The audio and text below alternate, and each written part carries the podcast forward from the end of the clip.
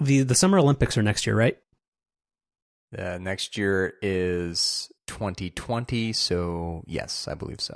Also, it's the Olympics and then the election, and then uh, Armageddon.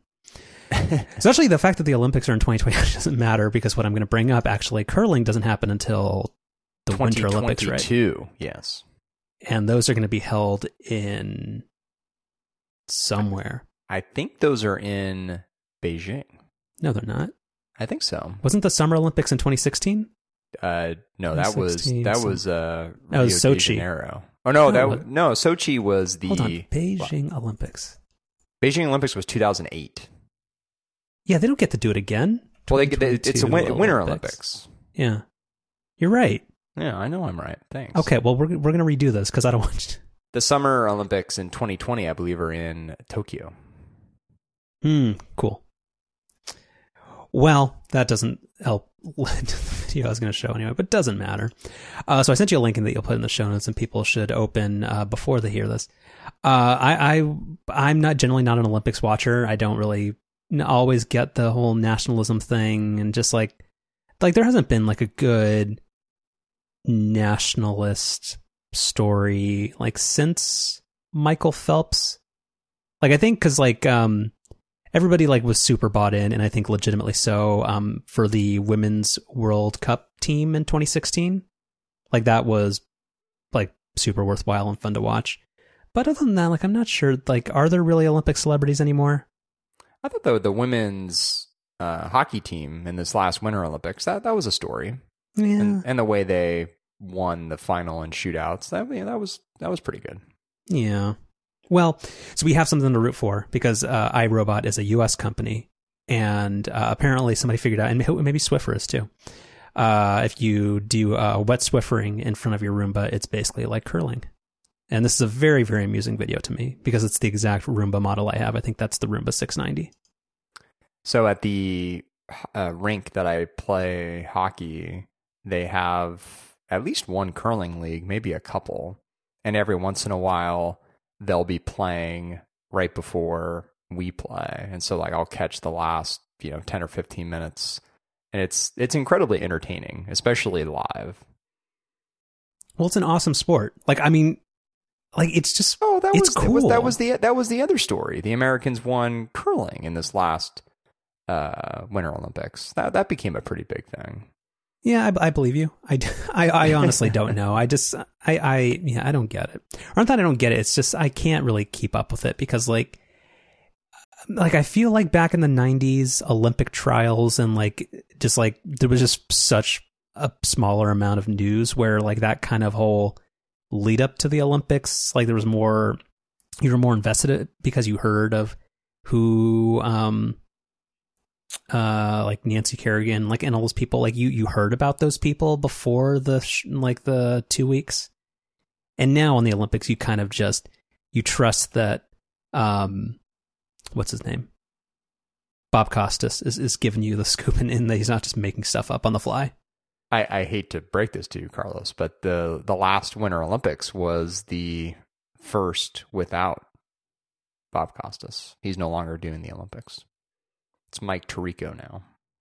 well I mean NBC I assume NBC has more than one announcer because there's like tw- 20 days of 12 hours of coverage But Bob Costas was he was like the main guy, and he Oh. he wasn't on it at all the last Winter Olympics, and I, I don't think I don't think he's going to be participating at all going forward.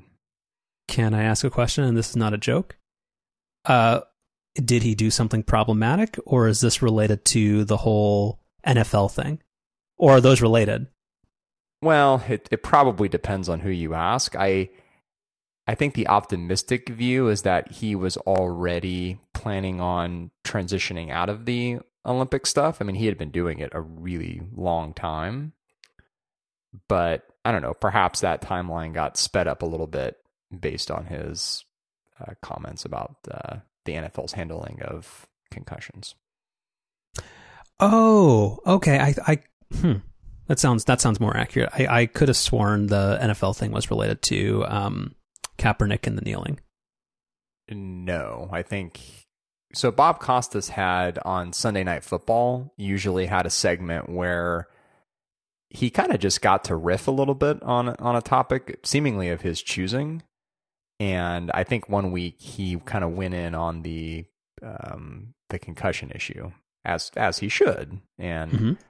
The you know as you can ask Bill Simmons, the NFL doesn't take terribly kindly to reporters who question them in any way.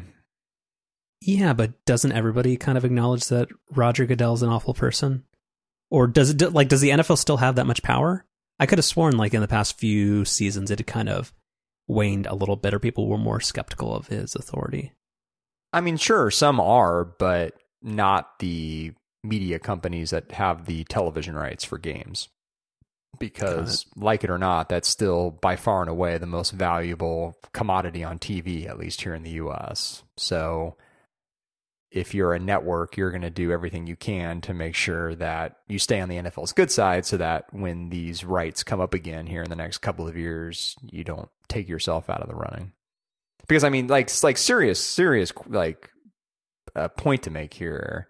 Like, if you're, particularly if you're CBS or you're Fox, who are the kind of two main uh, broadcasters of the NFL on Sundays, if you if you lose the NFL, I mean that's I don't think it could be overstated what a big deal that would be for either one of those companies. Yeah, but broadcast TV is dying anyway. Well, it it is. No, you're right, but I mean that would significantly increase the rate at which they'd be in trouble. The the NBA cannot supplant or whatever overtake whatever the word is um the NFL fast enough. Cuz like and we've, we've talked about it and we won't rehash it, but like the, football has a shelf life with a concussion thing and also it's just not a good sport. I don't disagree. Good. Okay. I, I, we just don't we don't need we don't need mail. Email Ryan. Don't, Um, don't don't at me. Is that what the kids say? Ryan at msn.com Mm-hmm. or .co.uk. I think I was more of a at yahoo.com guy. And of course, I mean, at Hotmail too, but No. oh yeah, if you go back far enough, I'm. What was I'm your first email address? Like the at part. It was pr- it was probably Hotmail. Well, when hold on, when did your family first get the internet that you were allowed to use? We had the internet. I want to say maybe when I was in like fourth or fifth grade. I, I can't do I can't back up the math. What year was that? So I would have been like 1998 or so. No, no, it wasn't. Wait, so when you're in fourth grade, you're like eight, right? Well, because we were in sixth grade. I think we were in sixth grade 99 2000. Because I think I Mhm. that we we were in yeah we were in sixth grade the year of uh, Y2K. I remember that. I think you mean the millennium. uh-huh. So if you go if you go back, nice. If you go back a couple of years, yeah, I think it was like 97, 98, something like that. Okay, because then that, that story kind of does check out. Well, because the thing is, um, uh, Hotmail didn't become a thing. It didn't get acquired. I think it launched in '97 and got acquired by Microsoft in '99. I don't know, like this seems like this would have been a time to get like is like at cox.net email. Well, but I but to to kind of wrap up the timeline here, when we when we first got the internet, I I didn't have an email address. I didn't start really getting into email for probably at least a couple of years after we first got the internet. So I, I think the Hotmail getting into email. getting into email, yeah. Uh, all right. Well, what were we talking about? I'm not sure. This had a point. Curling, I think. No. When did you get the internet? Hold on. There was a there was a point to be made there. Do you do you remember um Probably not. your like the the types of internet that you had? Yes. Like did yeah, I do too. I I distinctly remember dial up, of course, and then I vividly remember going to our first DSL provider, which on one hand was really exciting because it was truly noticeably faster. Um, but on the other hand, we had gone, I, and I really wish I could remember the name, but we had gone with some kind of knockoff third party provider that I don't even really know how For we, DSL? Yeah. So you didn't use Pacific Bell. No, no, no, no. I mean, it, you know, who knows like what back end network they were tapping into, but the the front end with like the DSL modem we had and stuff was through some, you know, no name provider who had really, really friendly customer service. And the reason I know that is because we were calling them like every other day because we weren't able to connect to their service. And they, you know, they'd always go, oh, they would always go, yeah, no, no, I know, we're working on it, we're working on it. You know, hang out, you know, hang out with us here. That was Um, back in the days when you could. Oh no, I totally remember. Like there was companies like Covad and a few others where you could like they they because of um the Ma Bell split up thing, they had to be like Pacific Bell had to allow them to deliver stuff over their wires.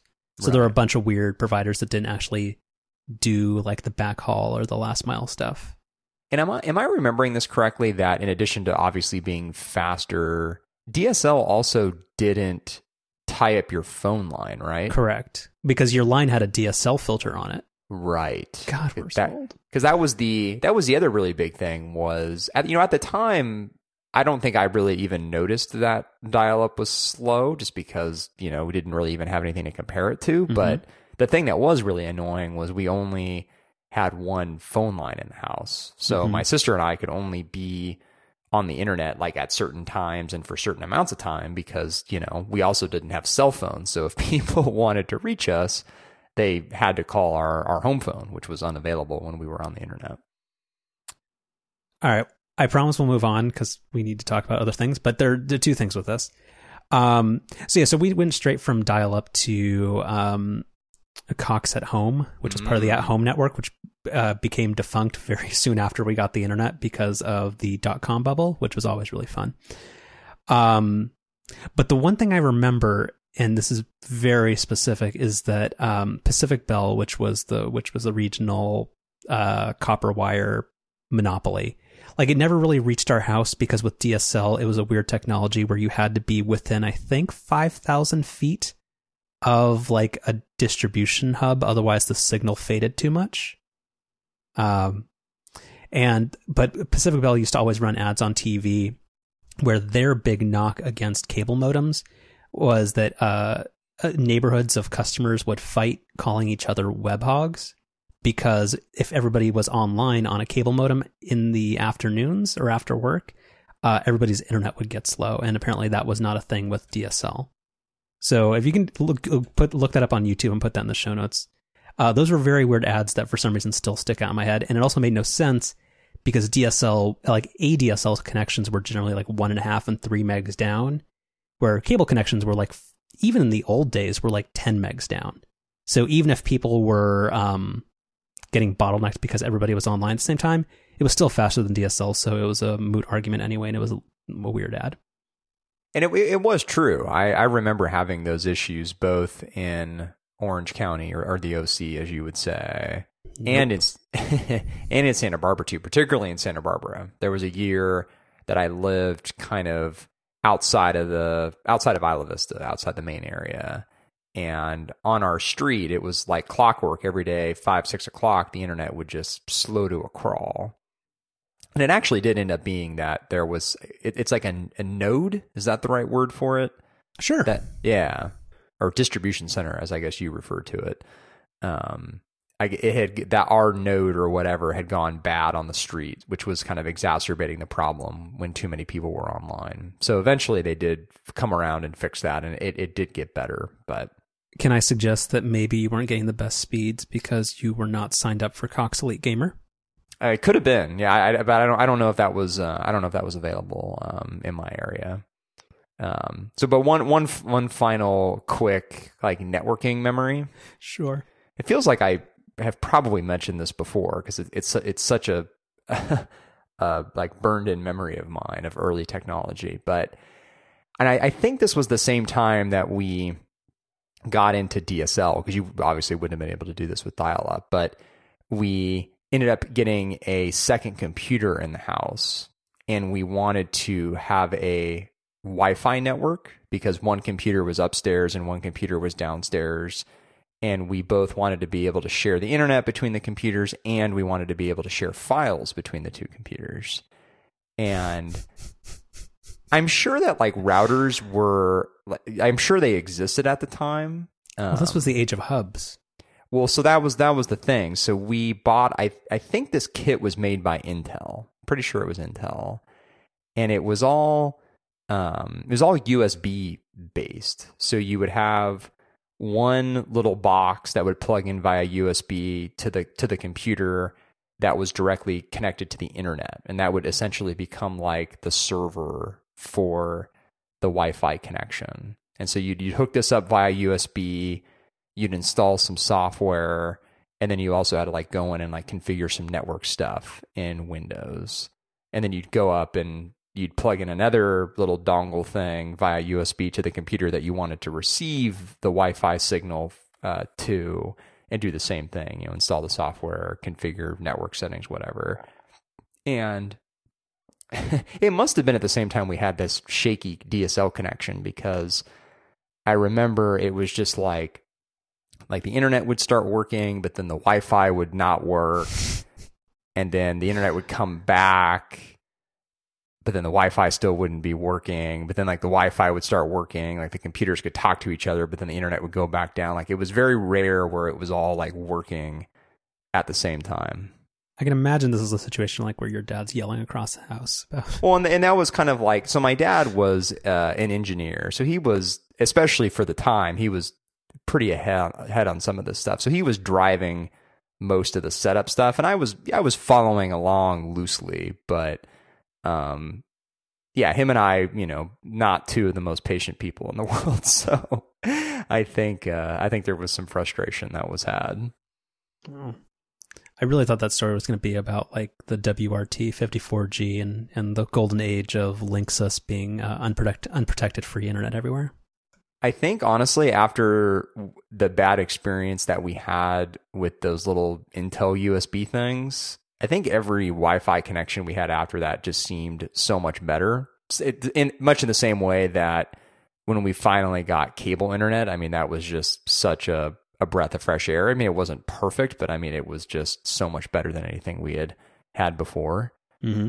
Um, and then that you know that that feeling of of having good Wi-Fi lasted up until I started doing the uh, the in-home Geek Squad stuff and you know coming across all kinds of weird requests for Wi-Fi setups that I frequently just wouldn't really have a great solution for. Yeah, probably true. Uh, okay, this not gonna talk about anything anything useful tonight, but we're helping a lot of people.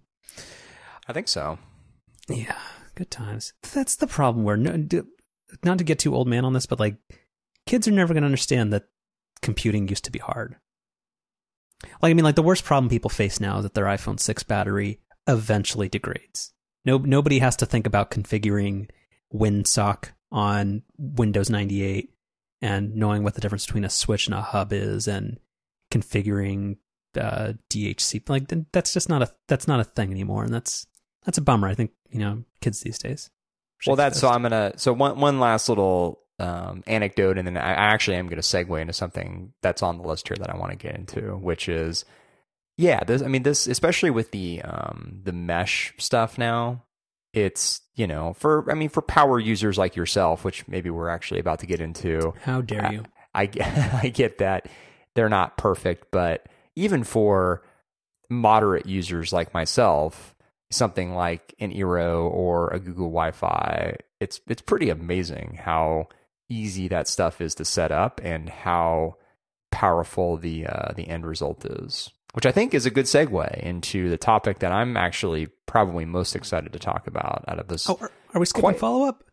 Uh, for now, because I because okay. I think this is too good of a segue. We need we need to circle back. Will, okay. We will circle back, as you All say. Right. Thank you. Um, but I really want to get into what you've um, creatively called Infrastructure Week. Yeah, I got that from some guy. Mm. Um, Have we actually had Infrastructure Week yet? What do you mean? No, they've tried it three times, but I forget why it keeps getting derailed. I think the first Infrastructure Week, that's when the uh, special counsel got appointed and then became a thing. Uh, total exoneration. So but aren't you also having Infrastructure Week, or were you just saying that you haven't finished your Dex project? I mean, we if if we're being honest, we've kind of had infrastructure year since you know moving into the the new house. Yeah, but doors aren't infrastructure. True, true. Um, no, but they totally are.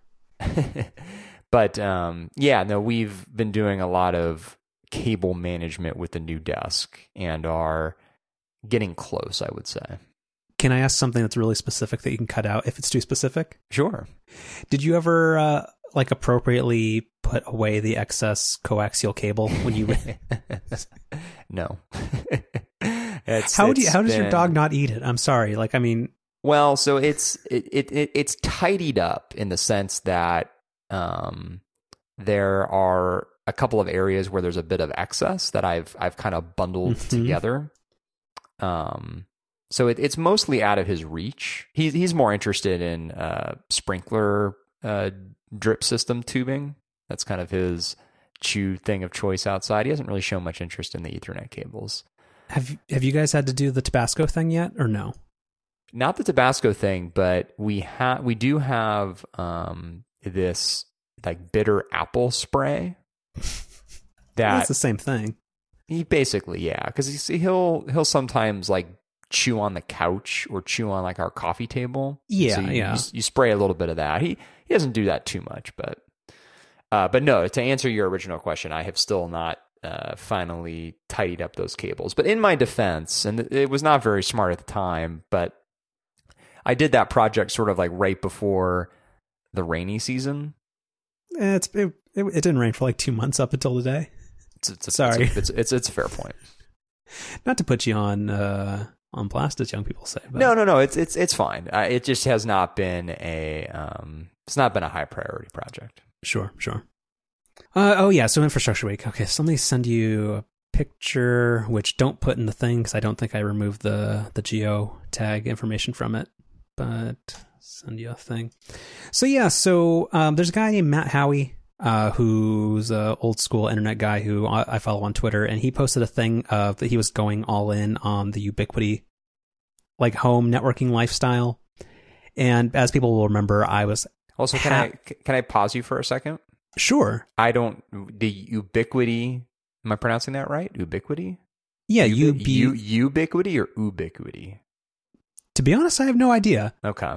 I it's uh, the way you're the way it's actually spelled, which isn't really like it's it's like a trademark, like Kleenex. Like it's not ubiquity is, damn it, is not actually a, a word in that. s- Actually, hold on, ubiquitous. How do you spell that? Ubiq. No, yeah, it's it, yeah, ubiquitous U- would be spelled ubiquity. U. Okay, so I'm not wrong. Okay. Let's cut all that out. yeah, we'll we'll cut most of this out. So I don't know. I don't know what that is. So maybe before you um, provide a bit more color, as you would say, or kind of get into the details, maybe you can. Yeah, like the Drake meme. Yeah. Um. So Ubiquiti, which you can go to their website, Ubiquiti USA. Um. Oh, uh, USA. Ubiqu- Are- mhm. Ubiquiti USA. I just don't you haven't you noticed with any like big company in order to get the right stuff like if you're looking for drivers or something i will always just do the company plus usa and it generally gets you more relevant stuff so U- Ubiquiti Networks is that what I'm looking for? so it's ui.com UI. which is actually a great website. That's that's a great domain name. Okay. so they're a company that makes enterprise or like eh, they, like a step below enterprise grade stuff i guess. Like they're they're not cisco. They're not the kind of people that are going to like try to get you into a service contract and bilk you for tens of thousands of dollars. But they make stuff that's not really designed for consumers. Um, but a lot of per, like a lot of prosumer people tend to like their stuff and i think marco is on board with these guys so basically like i remember when i told you i, I got that weird super difficult to configure router to go on top of the Eero setup I bought, Yes. and then I hated Eero, so I got rid of it. Um, so yeah, so this is I I just went all in on their stuff. So from the picture that you can see, uh, Yeah. also, walk me walk me through what I'm looking at here. Well, so I I upgrade. So I've been going through a thing where basically everything that I've had for like more than five years, I'm kind of like cycling out and replacing. It's like there's a bunch of stuff that I've had ever since we moved up to to the Bay Area. Like I, I got I finally got a new chair, uh, which we will get into in, in uh, a little bit later. Uh, but I got a new cable modem. I got a new Mac Mini. I got well. So it, to to map this out, so new cable, new Motorola cable modem that supports DOCSIS 3.1 or whatever the new thing is. Uh, that's in the back, which then feeds into the long silver thing, which is the Ubiquiti UniFi 16 port gigabit, uh, 150 watt PoE switch. so that's just a that's a switch. So it's a switch that supports PoE. So I don't Uh, know. I don't know what that is. so PoE is power over Ethernet. So you can plug other things into it, like the access points that I have. Because so I have two separate access points: one that broadcasts 2.4 gigahertz for old devices and IoT stuff, and one that does five gigahertz MIMO stuff, so that like modern electronics don't get like bottlenecked and weird. Um, so those don't Isn't require. that- not not to interrupt again, but isn't that like a solved thing now? Like don't- Probably is, but mentally it makes me feel better. Yeah, I think 'cause I, I I definitely know that that was a thing at one point, but I I thought now with with setups like Eero and Google Wi-Fi and others, like they simultaneously broadcast 2.4 and 5 gigahertz, and it's it's it's like no problem. They do, but there are some devices that have like cheap low end chipsets that sort of work on five gigahertz, but aren't very good. So do do um do the devices that are on your 2.4 gigahertz network can they communicate with the devices that are on the 5 gigahertz network, or is it They like- do. So they're on the same VLAN, but they're on separate SSIDs. And I know that sounds really not great. Or I mean, I know that sounds uh, uh, unnecessarily technical, but yeah. So I have uh, for all the IoT and like bad electronics, uh, they live on the SSID Adelaide, and then the good electronics live on Mountain View, and that's the five gigahertz network. Got it. But they're on in terms of routing, which if you follow the orange cable, which goes from the switch into the uh, security gateway, which is what they call a router, uh, they operate on the same VLAN. Uh, so they, they can talk to each other and there's no issues there. So okay, so the the the orange cable that I'm looking at that's going into the smaller box on top of this extraordinarily large switch. It is a very large switch. Um, I well, we should come back to why it's why it's that large, but it's that large because I uh, the eight port one is about half the size, but I needed ten ports, and I didn't want to daisy chain two switches, and I just thought I would just future proof myself and just said screw it, and I got the sixteen port. Well, okay, let- let's let's let's go down this tangent real quick before before we move on. So, Sure. but, so I understand. So I, I see the 16 ports. That you know that all makes sense to me. Looks like you know any other switch. But why is there all that space to if you're looking at it straight on like we are in this photo? Why is there all the space to the left of where the actual ports are? Like what's what's in there? Uh, I mean, like if I had gotten the uh like forty eight port version, it would have been the same size. Well, that that it makes me even more confused then. Well, I just assume like because like their eight port one is like half the size of it. I just assume that eventually they're like, but well, what if it can support like 150 watts of connected devices? Like, why redesign the box three times for all the additional port versions? So is like literally the the part that I'm looking at to the left of the ports is that just empty in there? I don't think it's empty, but they're I, just too lazy to to make a different case. uh, probably a little. But I wouldn't say it's empty. Like it has the technology. Like I mean, it it. I mean, it. Yeah, it, it it's it's appropriate. Okay. Um, like it, it, it runs it runs warm, so I assume stuff's happening in there. And you know, there's there's nothing nothing better than uh, for a device that runs warm than to put a uh, computer on top of it. But maybe we can maybe we can come back to that too. Yeah, but it's but it's it, it runs cooler than my old Mac Mini. um, all right. So the the orange networking cable, which I guess is plugged into port one on this switch. So I guess well, so the, so from the cable modem, the cable modem plugs into this this switch thing, right? The cable modem goes into the USG or into the hardware router, so that's the yellow cable that goes into uh, WAN zero on the. God, this is not interesting. No, it, it is. It is. Oh, no, so no, but for anybody else, sorry. Okay, so the so the cable modem plugs into the smaller box, mm-hmm. and then the orange cable plugs into another port on the small box in, into the the big switch. Correct. And so this small box, which I'm sorry, what did you call this again? Uh, it's called uh, the security gateway, The security is a, another name for a router. the security gateway. Okay. Mhm.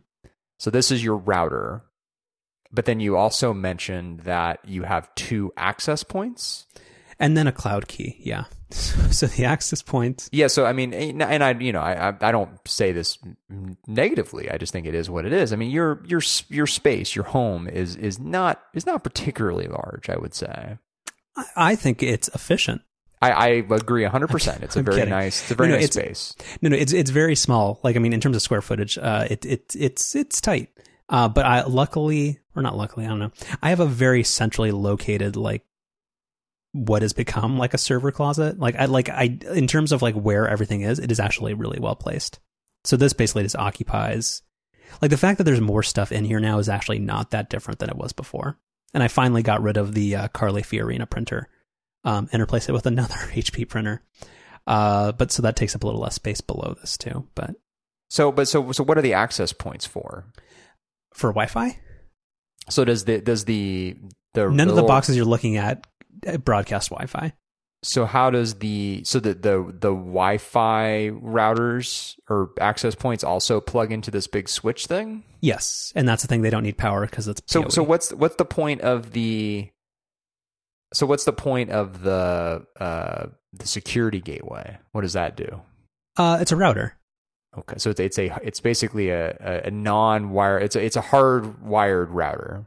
Well, so, like you know what an ear like so the way Eero works, like one of the Eeros handles all the DHCP and the routing stuff and all that kind of stuff, and the other ones are basically just dumb access points that happen to just bounce off and do the whole mesh thing.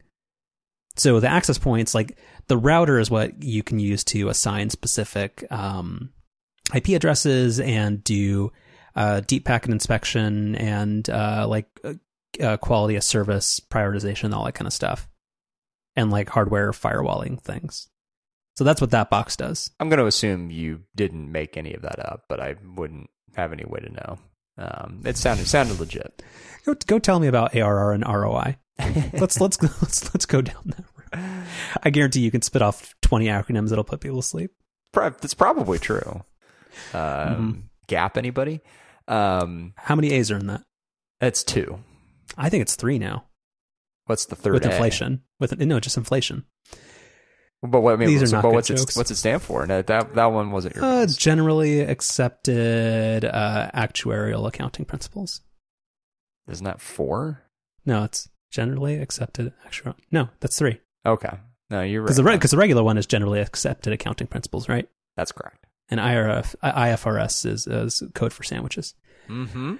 Um, and then okay, so round this out because this is not interesting. I think people want to hear us talk about eh, probably nothing. But Also, no, uh, I have a I have a really um, I have a, the thing that I want really want to know. The thing that I'm probably most curious about this setup is so on top of all the networking stuff is a TiVo Roamio. uh-huh.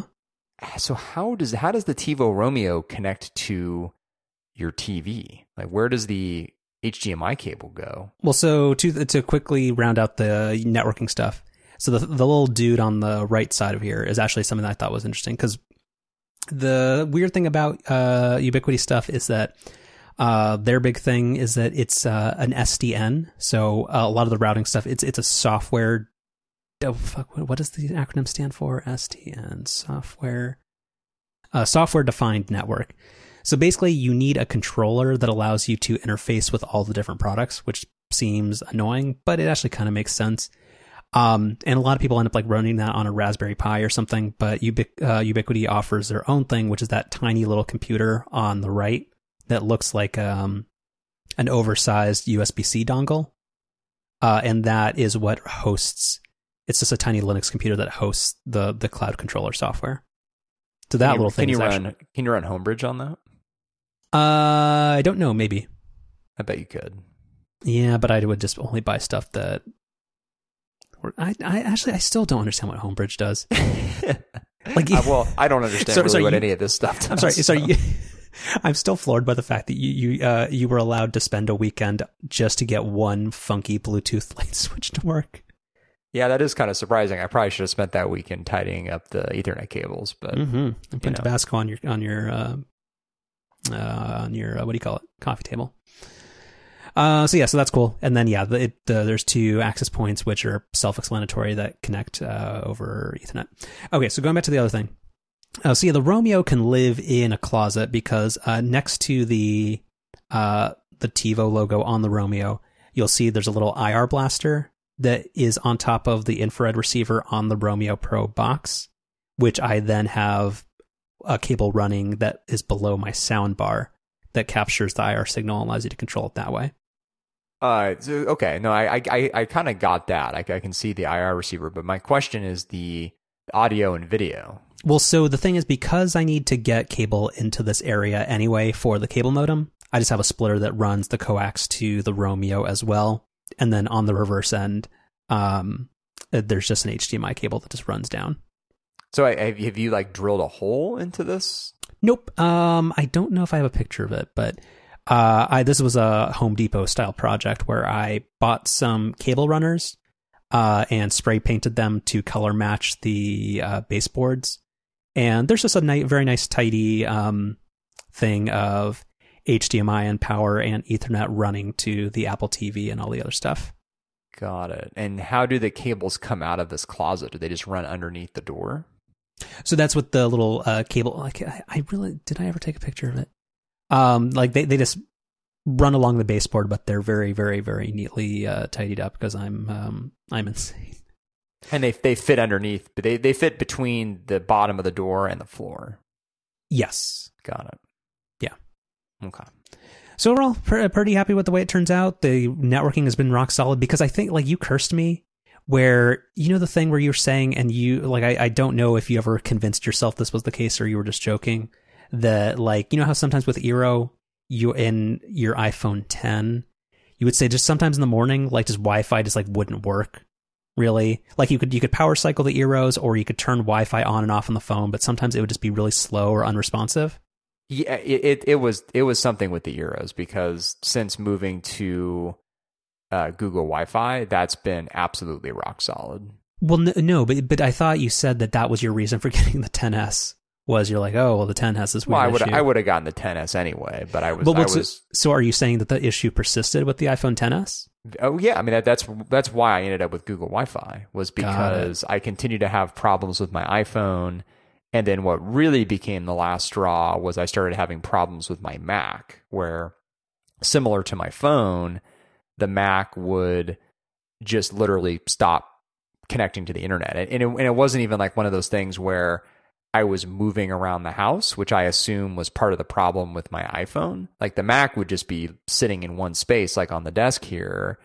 And, you know, after like 30 minutes of use or something, I would have to turn Wi-Fi off and turn it back on to to get connected to the internet.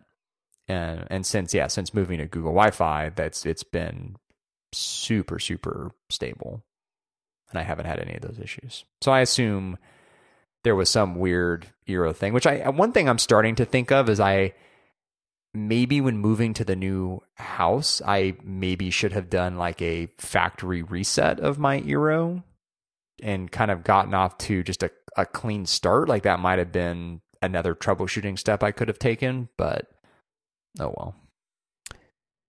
Yeah, that's. I mean, that shouldn't matter that much. I'm not sure there's that much. Like, if because if you only had like a two or three unit setup, I'm not sure that would have made a ton of difference. But Well, I, I you know, like I, I got a new cable modem, right? Because I, I didn't have a. yeah, but that wouldn't it, it cause your thing to drop off. I wouldn't. Yeah, I know. I wouldn't think so either. Um, but I'm so so. This is um, this is this is all really cool. Um, this all seems like crazy overkill to me. So you, So you- it's not. you- so it's not. Hold on. have. So hold, hold, hold on. Okay. So here's the deal. Um, so one, it's been super rock solid, and I was having that same issue as you. So, but here's the thing. So overkill, I don't think so because like the thing that.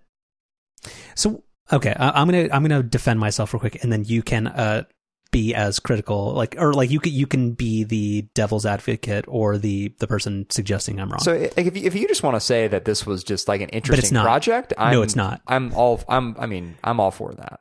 But it's uh, like I don't think it is because I guess the thing is like if if I do like a speed like because here's the thing whenever I do like photo editing and stuff, all of like the raw image files live on the Synology. Like everything I do is is networked. Like the files I work with are too big to edit locally. Um, or if I did, like it would have been, it, it would mean I'd have to like split right uh, Lightroom catalogs, and it would be a huge pain in the butt. So therefore, like network throughput is actually really important to me. So I don't know, like I'm I'm getting like off of the Synology, like I get literally a gigabit down. Like I I, I can transfer at 120 megabytes, like bytes, not bits, a second. So when I don't know when you're working with 50 meg raw files, like it makes a difference. Um, and I know like you're more like I you have probably almost nothing Ethernet wired in, right? Everything you're you're living the total wireless life, right? Well, I've got the. I've got the.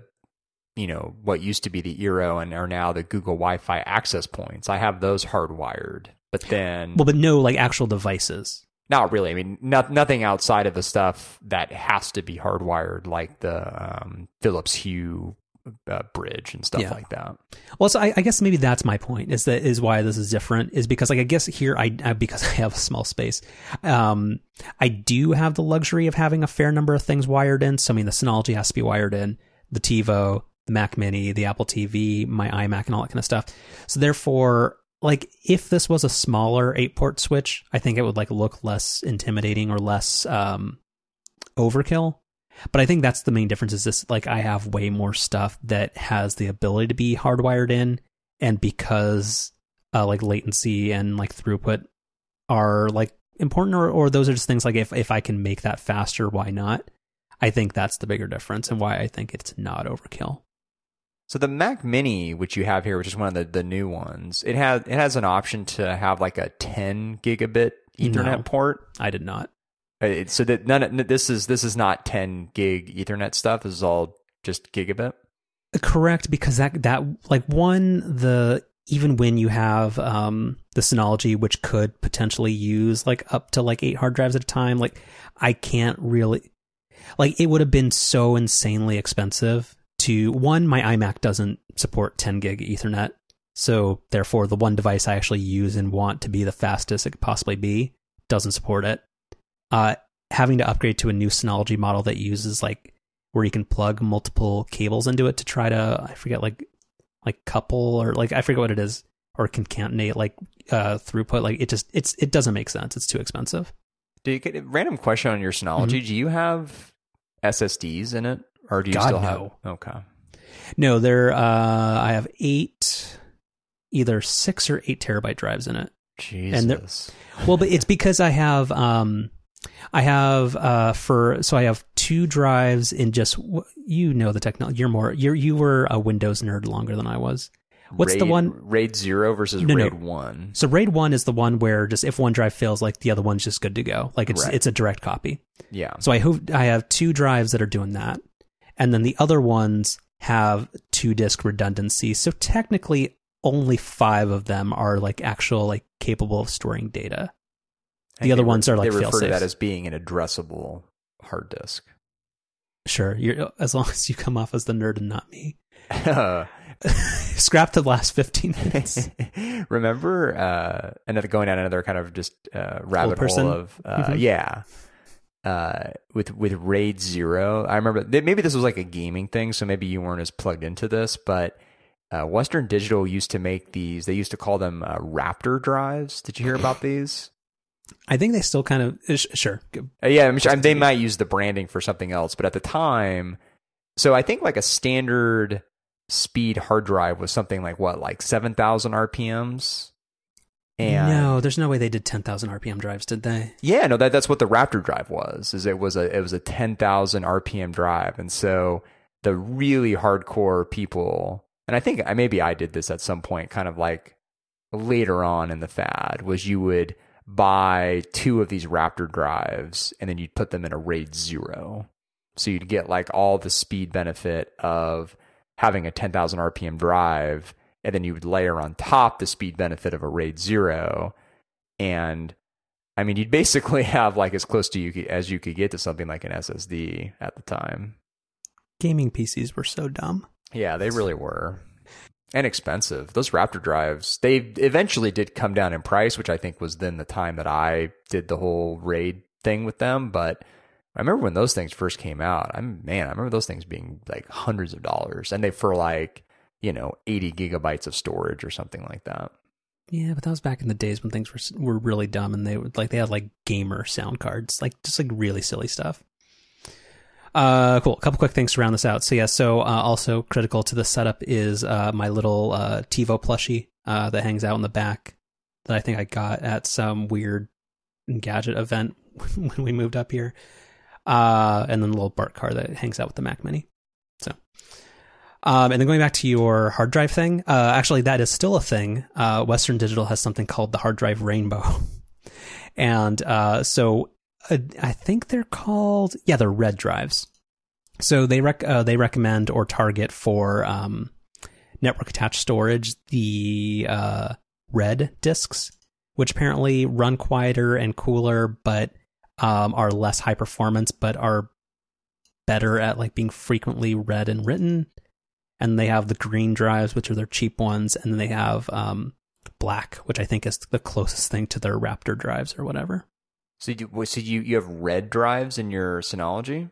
I do because those those are the ones that are like the best value for storage, and they tend to do better on things that are uh, spun up and spun down rather frequently for large data reads. So I guess that's what I was going to ask. I'm confused that having a slower drive is better for working with like these big raw image photos. Well, but, it, but it's slower, but not in that way. because like I guess hard drive speed doesn't matter in that way anymore. Just because like if you like it's still fast. It's like what what is it called? Like you know, remember like they used to have like this is very this is going to be a very old person show, but remember they had like hard drive seek times and stuff. Right. Yeah, like where like if it took 16 milliseconds to read some data versus six, that was going to cause you to lose your game or whatever. Like it's stuff like that where uh, like the throughput isn't bad. It's the just that like accessing it is ever so slightly slower, but it like it doesn't matter in that way. Okay. Yeah. Anyway, I don't know. I'm able to zip uh, gigantic files to and from very very quickly, and the setup should be future proof for probably like I like not even. And I know you can play this back in three years, but it's probably good for at least the next five years. I would certainly hope so. Yeah. um, it, if we it, make it five years, uh, you can you can uh, decline to answer this on It's air. kind of shows. um, or you could you could choose to tell me offline, or just choose not to not tell me at all. But I I am very curious how much all this stuff was. Um, excluding the Mac Mini. Yeah, I mean the, the stuff that I, I could easily figure out the price of that I don't need to know, but this this uh, Ubiquiti stuff. Oh, I'm gonna I'm, I'm gonna text it to you, and you tell me if it's uh outrageous Okay, like you're, are you going to send it to me in the the thing now? in the thing. Okay, I'm gonna pull up in the thing here. I, I gotta close the image, I guess. Okay, that's that's okay. That's not that's not awful. Some of the Eero stuff gets very expensive. Well, actually, you know, I'll fine. I'll just for the transparency transparency of the listeners. Um, so the 16 port PoE switch, uh, that one was 250. Like that was literally the most expensive thing, just because that is like actually like an enterprise part. Uh, security gateway was I think 120. The cloud key thing on the right was 150 ish. Cable modem was like 70 bucks, and then the access point was whatever it was. I think like 130. So I mean, it, it I mean, it's probably in the realm of what it is because yeah, like a three port Eero kit or like your Google Wi-Fi thing before it went on sale or Google started getting aggressive with the price. Like those are usually like at least three hundred bucks if you get a three uh, a three pack. Yeah, so I'm looking at the Eero website now, and if you so you know th- they make these like what they call Eero Pros, which are basically like kind of the original form factor of the Eero, but then they make like the little beacons. Yeah, And and the, the main difference is that the uh, beacons don't have any Ethernet ports at all, so they're all just totally wireless. Whereas the jeez, three Eero Pros is five hundred dollars. so that's yeah that's, that's what I was going to get to. Is, Actually, I feel is- vindicated. Yeah, and, if you if you decide to piece together that system over time, that would actually cost like six hundred bucks. Because the the um, the Eero Pros are are two hundred bucks just for you know single units. So, uh, so yeah, no, actually, that's that's quite a bit less than I was thinking. And actually, uh, hold on. Uh, the one thing that I will say is really great. Uh, that's actually really surprising. Uh, how many? If you'd have to guess, um, and I'll send you a thing. Um, how many wi How many network devices do you think I have on my home network? And if you know how many you have, please tell me that. So I you it it shows me that number in the Google Wi-Fi app. I think I'm at something like twenty or twenty one. Yeah, but you live in a two-person household. I have Well, I mean, if if we're if we're being honest, I think the lady friend only has it's two. Yeah, and I think it is too. I think it's her Her phone it's and her her, Mac, or her it's her laptop. laptop and it's her phone. Yeah. Uh, So I have twenty-three. okay. Well, let's let's let's let me take a look to see if there's anything that stands out here. Oh, I had to rename the Google Home Hub to Google Nest Home. So are We'll- you? We'll get to that. Maybe. Are you? I, I assume you're like me, where every time you add a new device to the network, you have to give it a proper name. Yeah, I don't give them cutesy names anymore. No, no, no, no. I, I don't do that either. But they they'll. Well, but I, I still like- do, but I but I'm not on the network. Uh, but yes, I do give it uh, like actually what it is. Yeah, like luckily, exactly. um, the UniFi controller software will do like a reverse lookup on the MAC address, so it helps you kind of know what the device is, even if it's poorly named. But yeah. Also, I I totally until I was configuring this, I totally forgot that the Roamio actually has two active IP addresses at a time because the streaming part of it is basically because they just like build in the hardware of a TiVo stream and it's kind of on the inside of the box like an entirely separate device. I guess they changed that with the Bolt because my Bolt only comes up with one IP address, Hmm. and I and I have the you know this the streaming stuff. Maybe that's what the bend is for. And show title. Cool. oh, that was that was good. I liked that one. I You've been workshopping that. Uh, I, I, yeah, literally every hour that I'm not recording the show is just me thinking of jokes. or or setting up this ridiculous network of yours. It actually, so didn't take that long. And again, like it's working really well. Well, I, again, I would I would certainly hope so. Well, no, there, there are definitely money pits in life where it actually doesn't end up working well. Uh, I like would I would golf. I would know anything about that. Yeah. Wait, oh, wait, what, what's your money pit? Um, If it's, if, if you, It- well, fine, it I'll give you an out.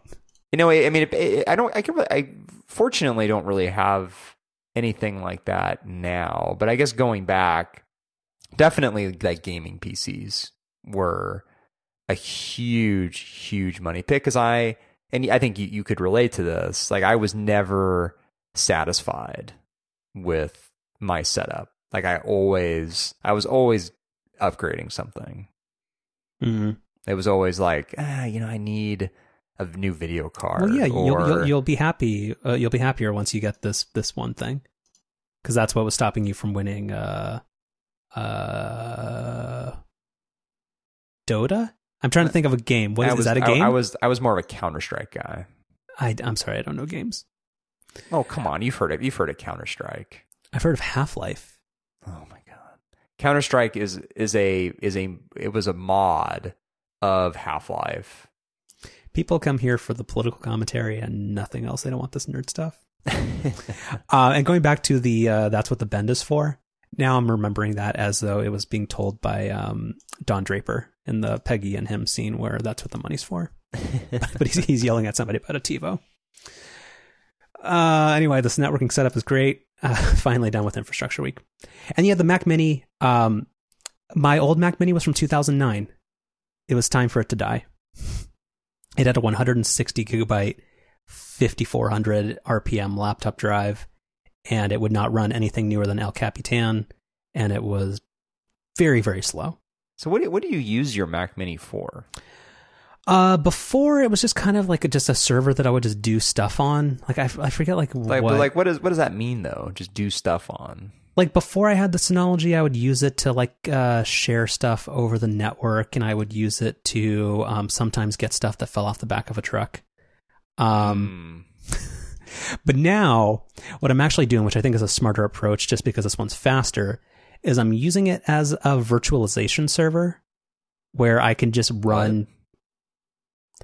Why are you setting me up to sound like a nerd? This is not fair. no, I, I, I, I Like, like you know what Citrix is? sure, yeah, Yeah, like where I can just spin up um, like another instance of uh, uh, of OS 10, and just I have like a siloed computer. So if I ever like want to, Why? eh, never mind. We'll I'll talk about it offline because it's gonna get too it's gonna get too nerdy. It it hasn't already. I, I we have important stuff to get to. I want to talk about dumb. Uh, I want to talk about Paybu, and I want to talk about the dumb Google I/O stuff. I'm, I'm mostly asking about this Mac Mini stuff because I, I would love to buy one of these things, but I just can't really. Um, you can buy my old Mac Mini for fifty bucks. um, oh god, and and also uh, I wish you wouldn't have bought that scan uh, that scanner because I'm trying to get rid of the ScanSnap too. do you do you do you or do you have your old Mac Mini still? I do. It's sitting in my kitchen under a pile of Spindrift uh, Apex. You're and you're looking to get rid of it. I uh, I finally can we talk again? I'm not talking about anything, but Craigslist. I finally I I am resorting to Craigslist only when I'm trying to get rid of stuff that um is too big for me to throw away. Uh, so I like I've got a new office chair, and that's why eventually, if we ever escape this topic, I'll talk about design within reach. But um, yeah, I, I use Craigslist to try to get rid of my chair, and their Craigslist people are the worst, second only to clipboard people. Just in terms of the haggling and the difficulty scheduling, like it's it's it's it's very daunting to try to get rid of anything. How how much are you looking to sell that Mac Mini for? I told you fifty bucks. You can have it. Really? Yeah, I mean it's still functional. Like it's, I mean it's a Core Two Duo that's like two point two gigahertz and is literally ten years old, but it still works. Yeah. Yeah, that's that's my attitude too. Like I literally keep wondering every time I look at it to get to put another pack of Spindrift in the fridge. I keep thinking, do I just throw this in the garbage? No, see that that's what you could run Homebridge on. But why? I what Yeah, I don't. I mean, everything I have works because I don't have any funky technology. Like I don't have any sprinkler systems. Also, f- a follow out to upgrade. I think you and Jason might have the same wireless sprinkler sprinkler thing. We might, yeah. Yeah. Uh, I still like- haven't I still haven't set mine up though. Because I have to that, that's been another project is I you know, I the aforementioned puppy who likes to chew on the uh, sprinkler drip system that we have. Mhm. I've been having to slowly rebuild that um, before I bother to hook up this new uh, sprinkler controller. Mm-hmm. Mm-hmm. Yeah, but it's cute enough, so it's okay. That's true. And actually, that that's been that's been actually one of the more satisfying projects I'd say so far in the house has been rebuilding that sprinkler system. It's been kind of fun. It's kind of like an adult Lego set.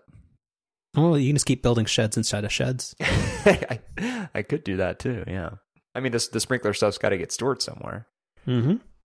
Or you can pull uh, Stephen Hackett and then make a shed your, or his isn't a shed, but he's got. I was gonna say outhouse. That's not what it is.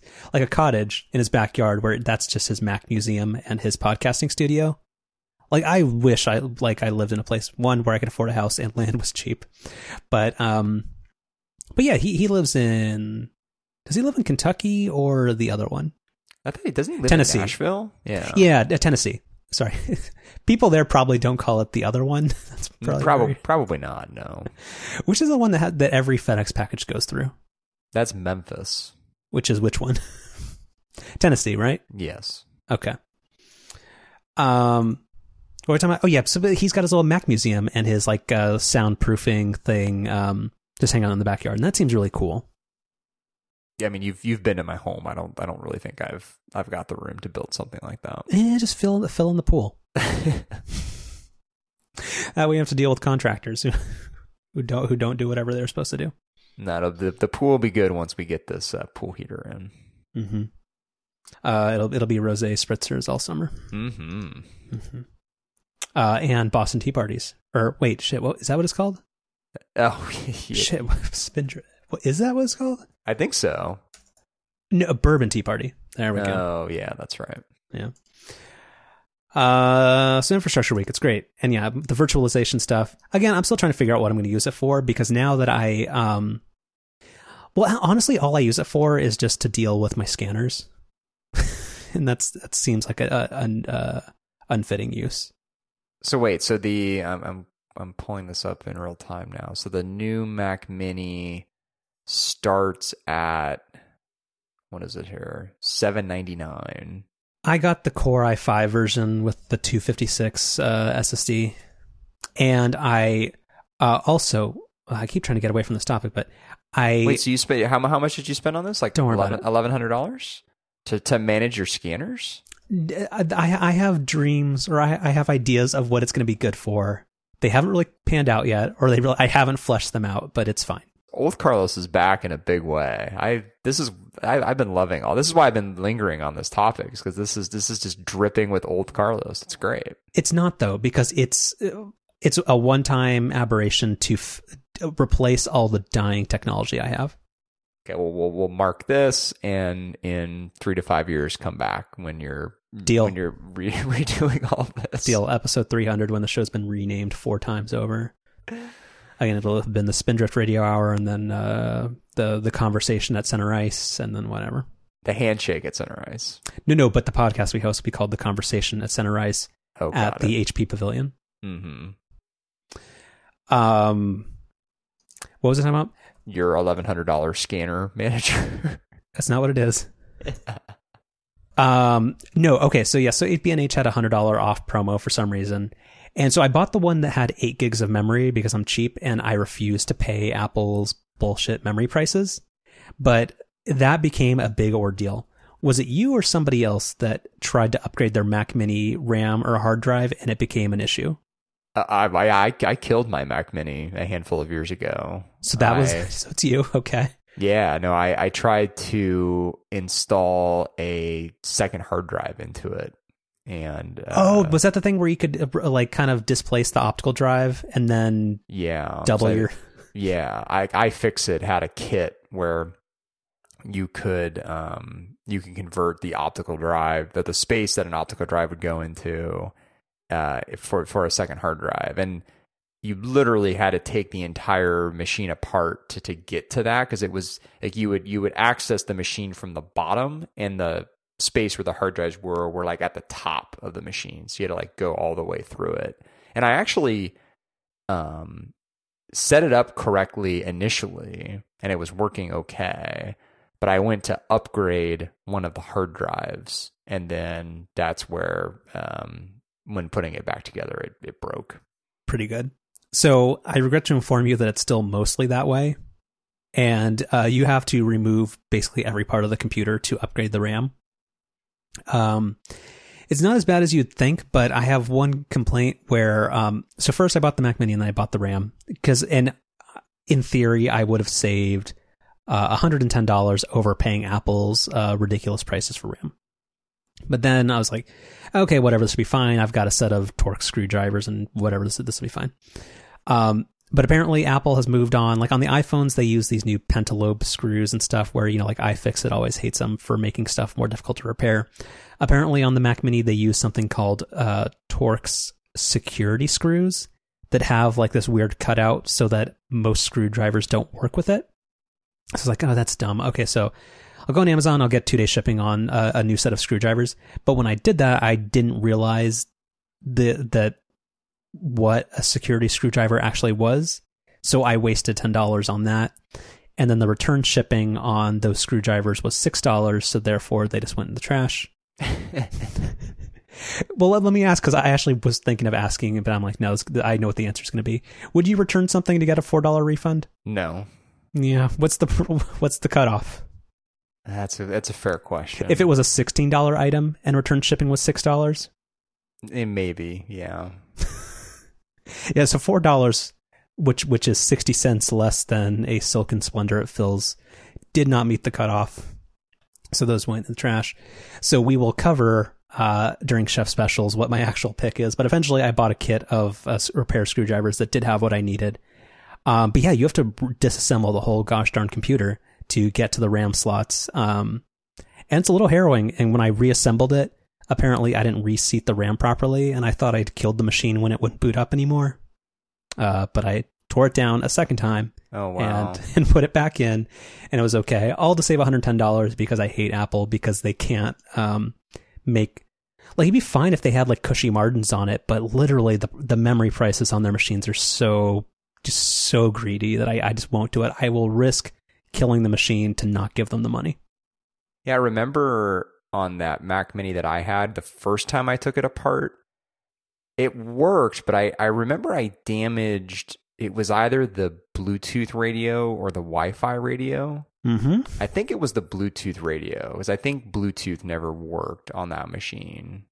Or maybe like it worked, but it was kind of like it would kind of intermittently cut out because I had kind of bent the cable. Friend of the show, Dan Moren, uh, I think a couple of episodes ago on the Secret Podcast, mentioned the same thing where yeah, he totally killed the Wi-Fi on his Mac Mini when he when he did some type of upgrade. Yeah, may, actually, you know, maybe it was the Wi-Fi because I, I had that machine just hardwired in, so I never used Wi-Fi. But then things like um, like AirDrop, I don't think ever worked because you need, you need Wi-Fi for that. Um, so I yeah, I'm actually kind of surprised that the RAM isn't just soldered on to the the board. I'm surprised that this is even possible at all. Me too. I mean, Apple hates their customers as much as they do. I'm I'm surprised they didn't do it. And is it, is it some kind of like crazy special RAM or? Um, I mean, no, I like, I mean, for to Apple's credit, it's fast RAM, so it's just um, DDR4 uh, laptop um, style uh, SODIMMs or whatever they're called. So I mean, so it's proprietary only in the sense that it's 2600 megahertz RAM, so it's new-ish. But I mean, but I mean that's good because it's fast RAM. Hmm. So anyway, buying an extra 16 gigs of it, which means I have the two original Apple chips that I have no idea what to do with. Um, that was like an extra 90 bucks. So yeah, fun project, and again, yeah, I, I, I honestly think, and again, mark my words, uh, uh, that it, it this will last for another five years. Like again, the old setup, like that old Mac Mini, like literally a decade old. Oh, the other big shout out I will give this Mac Mini is um, it uh, the power supply is built into the Mac, whereas on the Mac Mini, um, I am trying to unload or trying not to make go to a landfill. Uh, the power supply is like this big like Xbox style power brick, which God, I hate those. Yeah, I think the the one that I took apart was also like that because I remember the power supply being one of the more challenging components to take out and put back in.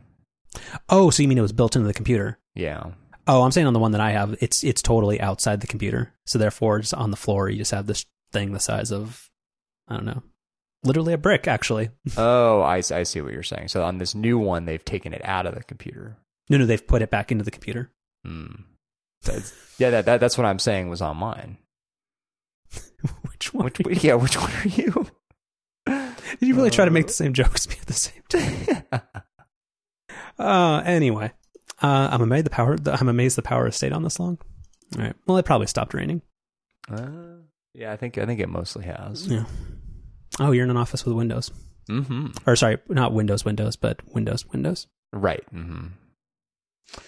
Uh, uh, what can we? Oh, the last thing I'll talk about is that I also, as part of this, got a new printer as well because I had to kill that Carly Fiorina printer.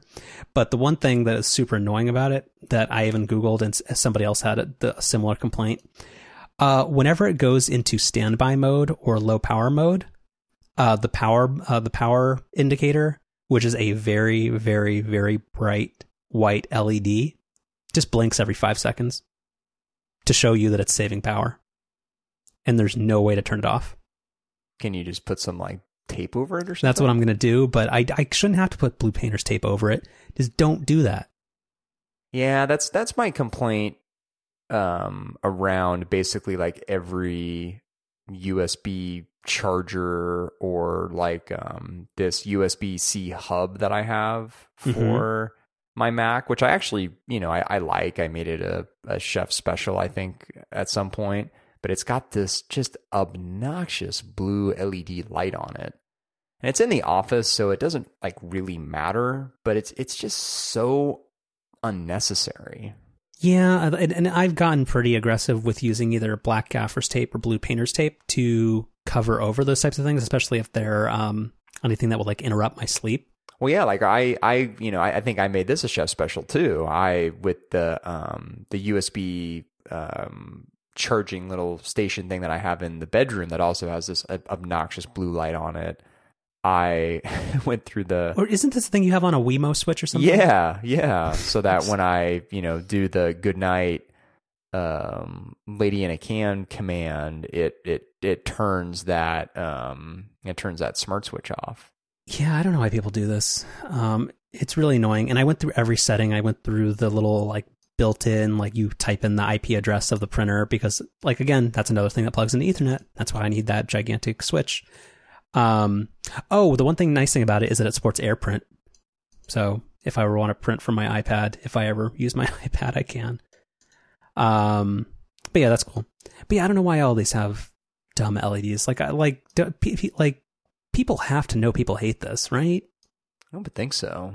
Like it could be like a, a like a soft white glow. Like it doesn't have to be like harsh bright light. I bet you could take it apart and just like cut a little wire that connects to that light. Maybe that'll be your next project. Wonder if you could use those screwdrivers you bought. Maybe. Do we do we want to go back to your Mac Mini story? You're advocating for people to tear things. Well, I, I just I, I mean I think you can. Um, I think you you have to go into projects like that with the understanding that you could destroy the machine, which is which was my mentality with that Mac Mini. Yeah, I'm not going to do that though. Or I mean, just like it because it's it's it's in the server closet. Um, and then, then what do fine. you care? It's it was still annoying when when uh I it wasn't in the server closet when it was still the middle of infrastructure week. Hmm. Um, and this was the even though I uh kind of don't love the Wirecutter that much, where just because I I don't think because like they either go like here's the cheapest thing we think fulfills everything, and then like their upgrade like I don't, I don't necessarily love their budget pick upgrade pick like structure. I don't think they always judge on the right criteria, but this printer is uh the Wirecutter's pick for best laser printer, and it weighs dramatically less than um the old Darth Carly Fiorina printer. All right. Um, very last thing before we move away from this. Uh, do you have any? Uh, do you have a review or a any recommendations about your digital, uh, your wireless scale? And let me know if you need more info of why I'm asking. Um, like do do I do I like it? And do you have any issues with it? Um, I I think it's fine, and no, I have I haven't had any particular issues with it. So I have the one that's two generations before yours. I think like I have one from like 2012 or something or 2013. I have the one where the its primary feature got taken away in a in a software. I, I. I remember there was like two months about that that you were really mad about that about your pulse ox sensor or whatever. yeah. Um, mine has an issue. One, it chews through four AA batteries or four AAA batteries like every Oh, eight mine's hours. mine's just rechargeable over USB, and I charge it like once every twelve to eighteen months. Yeah, I think for the environment that might be worth it. But um, my issue is that like basically every time I step on it, it automatically adds four pounds to the reading. that that seems like a problem with the scale. Well, but but the thing is, like, I'll step off, and then like it'll tell you what your thing is, and because I'm shocked and horrified, I will jump off the scale, and then it will still show a lingering like 4.1 pounds. I'm like, what the fuck?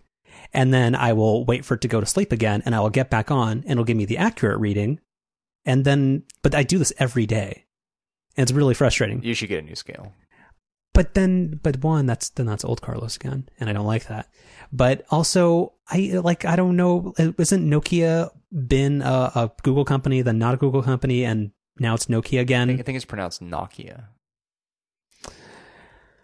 So I don't know what to do here because I don't like. I don't know. It's not like a Roomba where. Also, during Sharks games, I really appreciate that iRoomba runs ads that says if it doesn't say iRobot, it's not a Roomba. mm-hmm. that's th- the best. Like it's it's so very on brand. Um, because yeah, they stu- suffer from the problem where uh, it's like TiVo. Even though TiVo still like, do people call the cable company DVR a TiVo? Probably not. I don't. I think TiVo's been irrelevant for so long. I don't think Jeez, that's, that's, really a thing anymore. What? If- if- tell me I'm wrong. Well, actually, you know. I, I'm good on or like no, I hope they're irrelevant because every time I try to use the gosh dang TiVo app, which is once every two weeks, I'm always logged out of it and Oh yeah, drives that's me been a- bonkers Yeah, that's been a bug um, for the for the past two years. Uh, I, I've only had it for maybe the past couple of months. It's ever since they did like they finally did like their big um, Like everybody's iOS on Hydra? refresh. Oh, hmm. I don't know, but it's it's very bad because anytime I have to use it, I have to jump over to 1Password, and then my 1Password because I I'm too lazy to fix it. I don't have their username as set as my email address, so therefore, if I try to autofill it, it never works, and then it's just it's a, it's a thing. Anyway, okay, so if you want to sell me your scale, that'd be great. Because my, cause mine keeps telling me I'm four pounds overweight. Also, I don't like the body fat percentage thing because it makes no sense. Like, is that just a guess? Yeah, I don't really um, because like there are days where like I like I have it's like you're down 1.8 pounds, great, and then it says your body fat percentage is like two percent more than the day before. Like? Yeah, mine mine it attempts to do like um, body fat percentage. It attempts to do uh, water weight percentage, and and like I think muscle weight or something like that. I, I don't I don't really know how it does any of that. and and how accurate any of that stuff is. You mean spin uh, body spin drift percentage? You know, I that's actually not a topic we should go into now, but I I, w- I went through a period of time for like a year where I was weighing myself like every day, kind of like you just described. Then I've kind of gotten away from that. Uh, uh, me only because of like the the fasting stuff and the fact that I've been trying to get better about my health um recently because I kind of stopped caring or like I just it wasn't a priority for a few months. Um, that's mostly why, but I think otherwise most people should maybe weigh themselves like twice a week or something. Yeah, yeah, yeah, yeah. Uh, also the health app is is is uh, a gigantic mess. Yeah, it's not But great. Allegedly, that's getting fixed in iOS 13. Hmm. Um, there has to be something that's on the agenda that we should actually talk about. I kind of I, I want to know a little bit about um since we're since we went real deep on the T word stuff there. Maybe we can get like a little palate cleanser here. And this was our rare double red light uh, topic. Uh, tree breezers. Oh, this is actually gonna be really quick, so we might actually fit another one in. Did you hear about this? I heard about it on the daily. Did you hear about this? Uh, I no, I don't think so. I assume these are Allbirds, right? They are so, and I'm uh like happy. Sorry, this sounds weird to say happy about this. Um, wow, they're entirely sold out. That's cool. Um, so Allbirds is making a women's ballet flat shoe, which is cool. Like it's just it's neat that they have found that they're like general like sneakers and stuff, and they're expanding. So I know I thought that was really cool, and I heard about it first from the Daily, and uh, yeah, Is that what they're is that what they're called? Tree breezers? yes, Oh, Oh yeah, that wasn't like a, a, a, a clever thing I came up with. And they're like that's literally what they're called, tree breezers. got it. Yeah, neat. Nice. Uh, and yeah, apparently super popular because every single one is sold out. Hmm. Actually, can I while while we're on this, can I can I go back to one other thing? Sure. Yeah. Okay. Uh, so the other the last thing I upgraded this month, which is the last thing I'm going to upgrade for a very long time. So I got a new chair, and or have you ever heard of a store called Design Within Reach? You should probably know it because there's one right by the Larkspur Ferry now. That must be how I know it. Yeah, the the name's really familiar. So they're uh, a sub brand of Herman Miller, which is the company that makes uh, great but also quite costly office chairs. Um, and they they sell overpriced furniture and stuff like that. Um, so I went into the Larkspur location to check out a new chair that I was considering, and the dude was super friendly. It was an it was an empty store, but it was also six o'clock on a weekday, and it was a store that had been open for like two weeks, so whatever. But then I went into the one on Fourth Street, across the street from the uh, Amazon four star location. Um, and you know what? Because of that, I expected four star service, and that was not the case at uh, that location. Do you want to guess what the person who helped me said to me? Like, if if you were to think about a bad uh, customer service ex- experience for somebody going in to look at a an office chair, like what do you think would be? Uh, you can't sit in it. No, but did you hear about the Marco thing where somebody yelled at him for touching an Apple Watch at the Apple Store? Yes, Yeah, that's no no good. basically what happened to you. No, so this was so dumb, and I literally let me go look at the email I wrote to the dude's district manager. Um, so he told me, uh, just some random guy who looks like some annoying hipster, like not not to judge, but like it, it, it that just made it doubly worse. Uh, I was saying, hey, I'm just looking at this. I was at like another store and just wanted to check it out one more time before I uh, made a decision. Um, and then his response was, uh, "Don't order online. You like that stores exist, right? Seriously, buying in store is what keeps us here." So how how would you respond to that, or how would you feel about that being said to you? That would make me uncomfortable. It was super infuriating because one, basically, the dude uh, accused me of being a showroomer. Which are you familiar with that term? I am. Yeah, like that was the big knock that uh, of like with Amazon and Best Buy. People just they go into a store and they look at a thing that they're ultimately going to buy online. But that that that like struck me the wrong way for multiple reasons. If if one Herman Miller is like a specialty brand, and it's not like you you don't buy an Aeron chair or in my case the Cosm chair uh, at like Target or uh, like Trader Joe's. Like it, that's it's just not done. So therefore, like if I'm to buy it from you, I'm it's to be from you whether it's online or not. So therefore, like if you're an omni-channel retailer, like it's probably not awesome to one accuse your customers of being like a, like a showroomer, uh, or that it should matter at all where they buy your thousand dollar office chair. Like just like just try to be helpful. And the way that you overcome that is if you want somebody to buy something in store, if you're a commission based sales rep or something, is just give a better customer experience or be excessively welcoming or helpful. Like that was just, it was just such a weird interaction. And I was so, so pissed about it. I like, I just couldn't, as young people say, they, they couldn't even. Mm-hmm. So yeah, that's it. That was just, uh, I, I have, it's been like a very long time since I've ever been so mad to, or, or so irritated to go and like make a stink about it. Like I, I, I didn't look for any resolution about it. Like it's not a product I can buy somewhere else. So therefore, yeah, I didn't, I didn't even, unfortunately, I was so mad that I didn't even go back to the good store. I just bought it online and said, fuck it. So I ended up becoming, I, the, the prophecy was fulfilled, uh, because I didn't want to buy it in store because of that, that, uh, that person. Do you have a, a, picture or anything? I'm, I'm curious to see it. About what? The oh, chair. um, well, I think I have a picture of the old one. Uh, I don't. I don't really want to see that. Yeah. Uh, looking at my iPhoto library, or sorry, photos.app. Uh, I do not. Yeah, I'll take a picture tomorrow. Okay. Uh, but it's it's it's very nice because I got a new desk late last year, so I wanted something that was like white and gray as opposed to the old um, dark gray one I had from also bought in 2009 or 2010. That was a, a dark gray, not space gray. Uh, it's, it's it was it's it's it was uh it was it was Mac Mini colored. So I guess yeah. 2009. I guess that was pre space gray. No, I remember I remember it back. Uh, I bought it when I got to the Bay Area. So yeah, and it stuff holds up. Hmm. Uh, last thing, or just quick uh, quick uh, pulse check. How do you feel about the the Google Nest branding? Uh, the only thing that was surprising about it to me was that it hadn't happened sooner.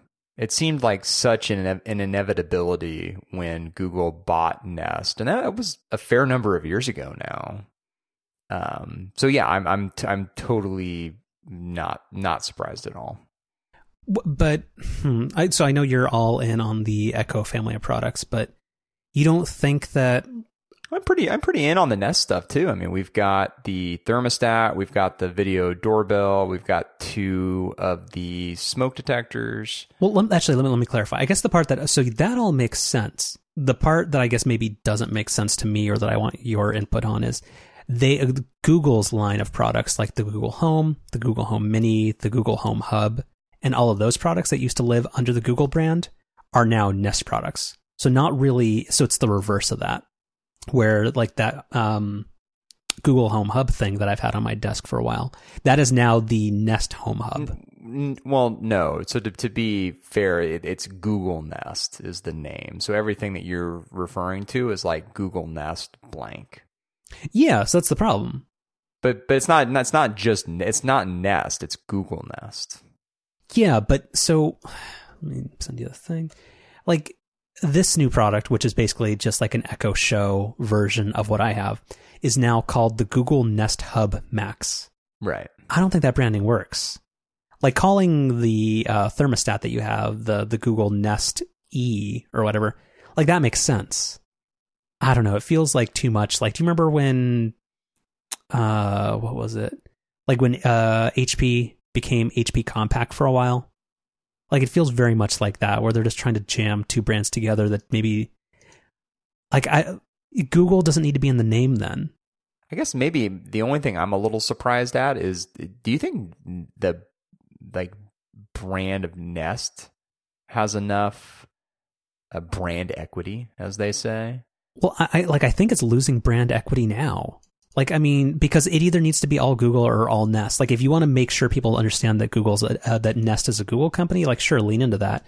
But Google Nest Hub, like, it, it that that's that's too many words. I don't know. Like, I mean, like, I, I always thought Nest had pretty good branding, and I also thought it benefit. Like, why couldn't it have just been like, um, I forget whether the company does this, but just say like Nest by Google. Like, where for marketing simplicity, you can still say it's a Nest product, but there's still the association where people think, oh, but it's also smart or whatever positive brand affinity people have because of Google. And just, you know, I couldn't tell you. All right, running along.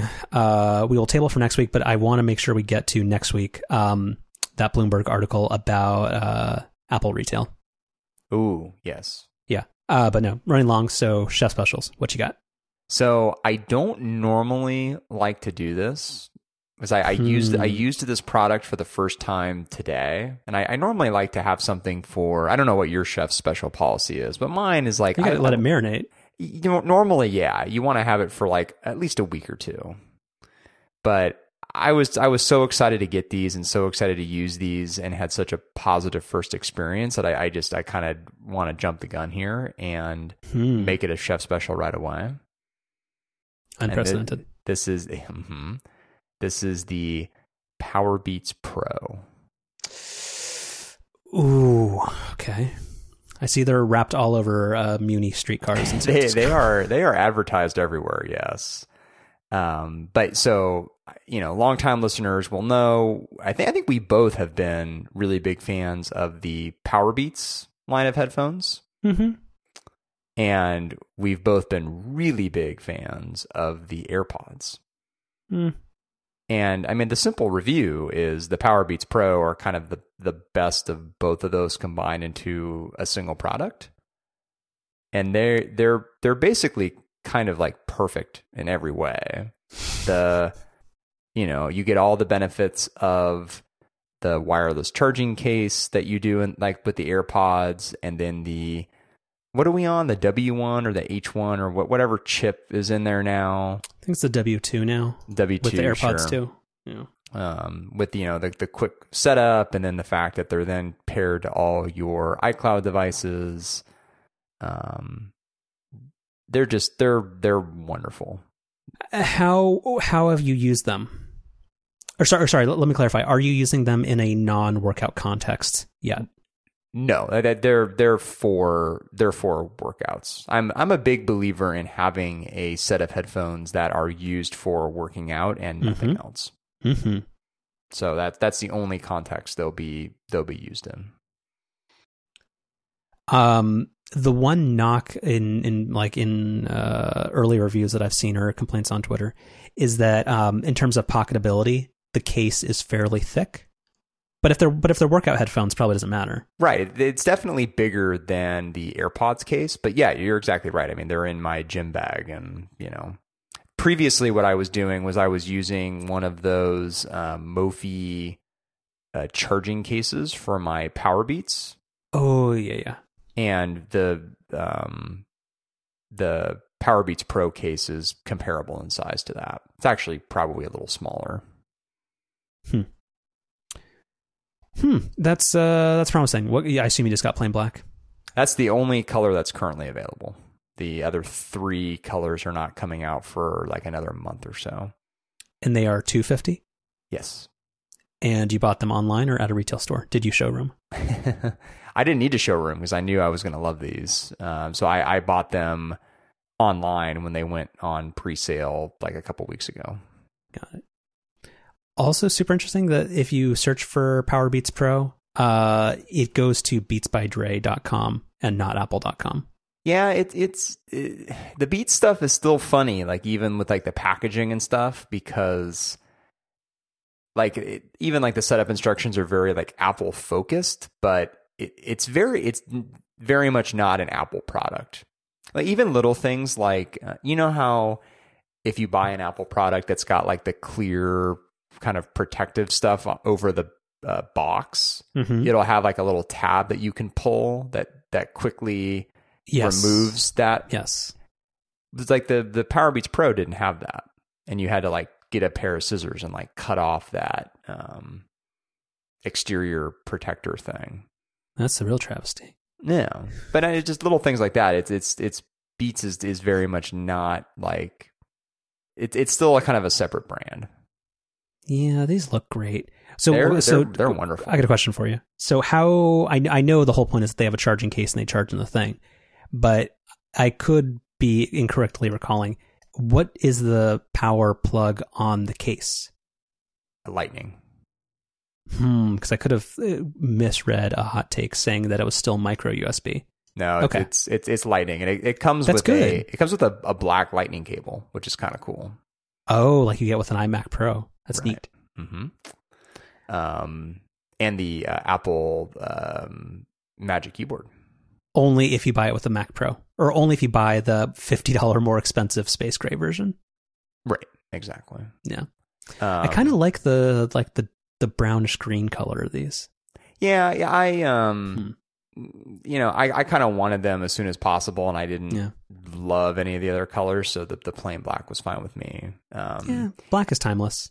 Right. I mean, the, the the two things for me are the the wireless charging and the kind of effortless, um, effortless kind of um, experience that is. Because even with that like Mophie charging case, like plugging the headphones in with the, like the little mini USB cable was kind of fiddly. And you have to like wrap up neatly the little cable that attaches the two, and when you put them on, you have to make sure it does it's not like warped so that it's not annoying you and like bouncing around. Right. And like the AirPods, I love that you don't have to turn them on or off. You just take Mhm. them out of the case and they're instantly on. You take them out of your ear and they instantly turn off. And that the key thing, like there's a really big thing, is the one problem with the Powerbeats, which is which is the same for any similar style headphone, is the thing that kind of messed up the fit, which you don't really even realize, I guess, until you start wearing something like the AirPods or these Powerbeats Pro, is like 95% of the reason they fall out of your ear or don't fit quite right is because of the cable they're attached to. Like you don't you don't realize it, but that tiny amount of Like the weight drag. Yeah. and then the drag, right? So like with the Powerbeats, what I would have to do with that cable is I would have to get it every time I put them on. Like I would have to get that like just right. Otherwise, you know, like one of the headphones would keep falling out. yeah, or like the seal just isn't isn't good. Yeah. Exactly. So um, with these, you know, obviously with there not being a cable, they they fit in a surprisingly snug way, just like the AirPods do. Like it just it does. These make a little more sense because they've got the thing that go over your ear, and they've got the you know different size um, ear tips and stuff. So there's there's a little bit more like logical fit uh, adjustments with these compared to the AirPods. But like the AirPods, they they fit in a way that only like truly wireless headphones can. Uh, so so two things. So real time follow up. The the greenish brown color is called moss, and then sec. Uh, last thing. Uh, question. I remember on the a lot of the Beats products, uh, especially, and I know for sure the the old Powerbeats had it. Uh, they had LeBron sponsoring them, and they were on the box. Is there any? Is he on the box for these, or is there any sponsorship or uh, like endorsement on it? He's not on the box, but I know he's he's had a pair of these for some time now. So he still has a deal with Beats in some way. Yeah, oh definitely. Yeah, he's he's been seen in photos wearing these for like the last month or two. I think Wow. like I don't know if him wearing them was like the first time people had seen them. I, I think that was in one of the iOS betas, like somebody uncovered a picture of them. But I think it was pretty shortly after that, yeah, LeBron was seen wearing them. And I lied. One more question: Does the case charge wirelessly? It does not. That that that was actually why when you asked me about the charging port, I kind of gave a lukewarm answer with Lightning. Lightning's fine, but um, it would be kind of it would be kind of sweet if if they charge wirelessly too. You didn't buy second gen AirPods, did you? Not yet. Um, I've Do been you think that matters? well. So it so it does for me only because um, the battery life on mine, particularly when I'm using the microphone, has gotten like really really bad, like to the point where I can barely make it through like a 60 minute meeting. So Yeah, but but that would just be handled by getting new ones. Like I, I guess like if it from day one, do you actually like if battery life was constant? Do you think wireless charging actually matters? Well, that part of the reason why I haven't gotten the new AirPods is because I'm still like on the fence about whether I'd want to just get the one with the charging case or whether I would get the one without the charging case. Because I don't, I don't really need them to charge wirelessly. Like I might be able to talk myself enough into the convenience of it, but The problem is it's only forty dollars. well, that that's exactly that's that's the problem. So um, it's not like a it's not a super super urgent thing, but um, it is something I've been thinking about. Uh, does the next Apple i- i- does the next Apple TV come with a Siri remote that charges wirelessly? No, I don't think Apple cares about the Siri remote. I don't think Apple cares about Apple TV at all. I think Right. they want their services revenue. Okay, so I got two two specials, and this this will be quick. Okay, so the first one, uh, well, these are both related to Infrastructure Week, but the first one, this is the second set of screwdrivers that I bought to do that Mac Mini RAM upgrade, and this is from our friends over at iFixit, and it's pretty great. I was being cheap the first uh, go around, but this is the one I should have bought in the first place. Um, these are extremely well made, extremely well labeled. It has every possible funky screwdriver I will ever need, so therefore I only have to buy this once. Like you've heard the dumb phrase, uh, uh, buy like was it uh, buy cheap, buy twice or something? Right. Yeah, I don't know what it is, but in this case, it was totally true. I bought the cheap one that did not have the screwdrivers I needed, and then I I was looking for like, okay, well, fine, I'll buy another cheap version that has it, and every kit lacked the type of screwdriver I needed. Like I needed a security T6 Torx screwdriver, and every single cheap kit would come with only like a T8 and a T10 in the security variant. So apparently that is somewhat harder to make or something. But this thing is well made and it's neatly organized and it's great. So 30 bucks, well, well worth it. Yeah, this is nice. I, I when I had done that Mac Mini project, had also bought a, a screw set from iFixit, which I bought alongside the kit that I needed to put that second hard drive in, and Mhm. I think I still have that kit. It's it's really really well made. Yeah. Oh, and the other part is that the little um, screwdriver tips are magnetic, where when you're dealing with tiny screws is the best. Yeah, that's nice. Yeah. And then the last part is uh, because I had to get rid of that Carly Fiorina printer. Uh, do you know who wants a 10 year old 60 pound color laser printer? Nobody.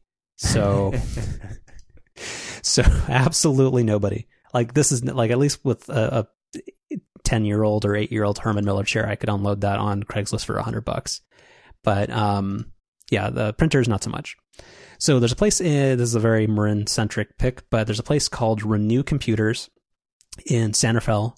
You might know it because it's right next to the Tesla Service Center. Um, I was I was actually yeah I I was going to ask that question if that was yeah I I do know that place far far more than I'd like to. because I didn't know this place existed, but like it, it's I'm like, oh, this is this is where the Best Buy and the Sprouts is, and uh, yeah, so it's it's there. And then I turn to my right, I'm like, oh shit, hey, there's there's a there's an oddly even for Marin, there's a, a lot more Tesla here than there normally are. So that's what that was. So yeah, so they're a really cool company that uh, does e-waste recycling. They accept most stuff for free, but they, uh, as most people probably would have, figured out that nobody wants printers, so they do charge five dollars to recycle printers. But it was totally worth it that it wasn't going to go directly into a landfill, and they were super nice, and uh, it was great. So yeah, Renew Computers in uh, San Rafael.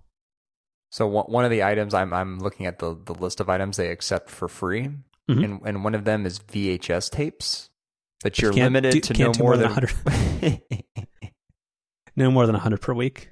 I would I would I would have I would have a lot of questions about someone who's wanting to get rid of more than 100 VHS tapes a week, but Well, you have to make sure that the that you, well when the Disney Vault reopens, and you can buy everything on Blu-ray, you can get rid of all those uh, Little Mermaid and um, Lion King one and a half VHS tapes. I think you mean when you can stream everything on Disney Plus. Oh yes, when, that that day is when all the China will no longer take our Disney VHS.